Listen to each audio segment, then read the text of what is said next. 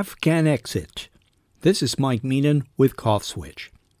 President Biden's decision to pull U.S. forces out of Afghanistan by September 11th is overflowing with symbolic significance, but is getting mixed reaction.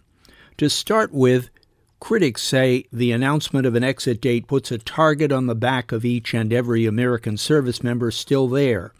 I think that rather than shooting at us, the Taliban will be too busy waving goodbye. But whichever it is, the time has come. It was only a few months after 9 11 that American forces believed they had the opportunity to take out Osama bin Laden at Tora Bora in Afghanistan, but the trigger wasn't pulled. It took us another 10 years to get that done, and it wasn't even in Afghanistan, but Pakistan. But that still wasn't an end point. We've been trying to defeat the Taliban or negotiate an end to the conflict there it does appear to many that we are abandoning Afghanistan to them and all the abuses likely to stem from it. We may have failed to learn a lesson from the Vietnam War.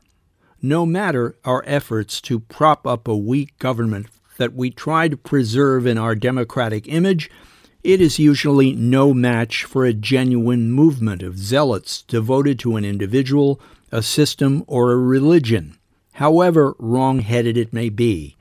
The change has to come from within.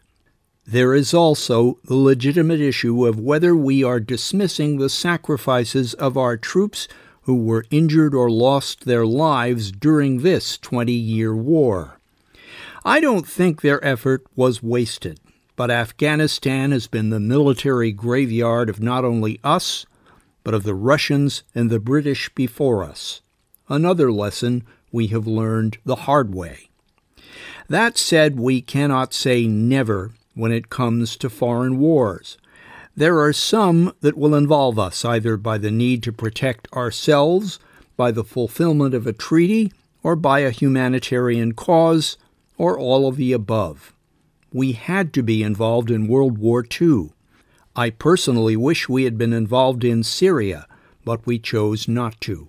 In the end, we just have to pick our battles, and we haven't always been good at that.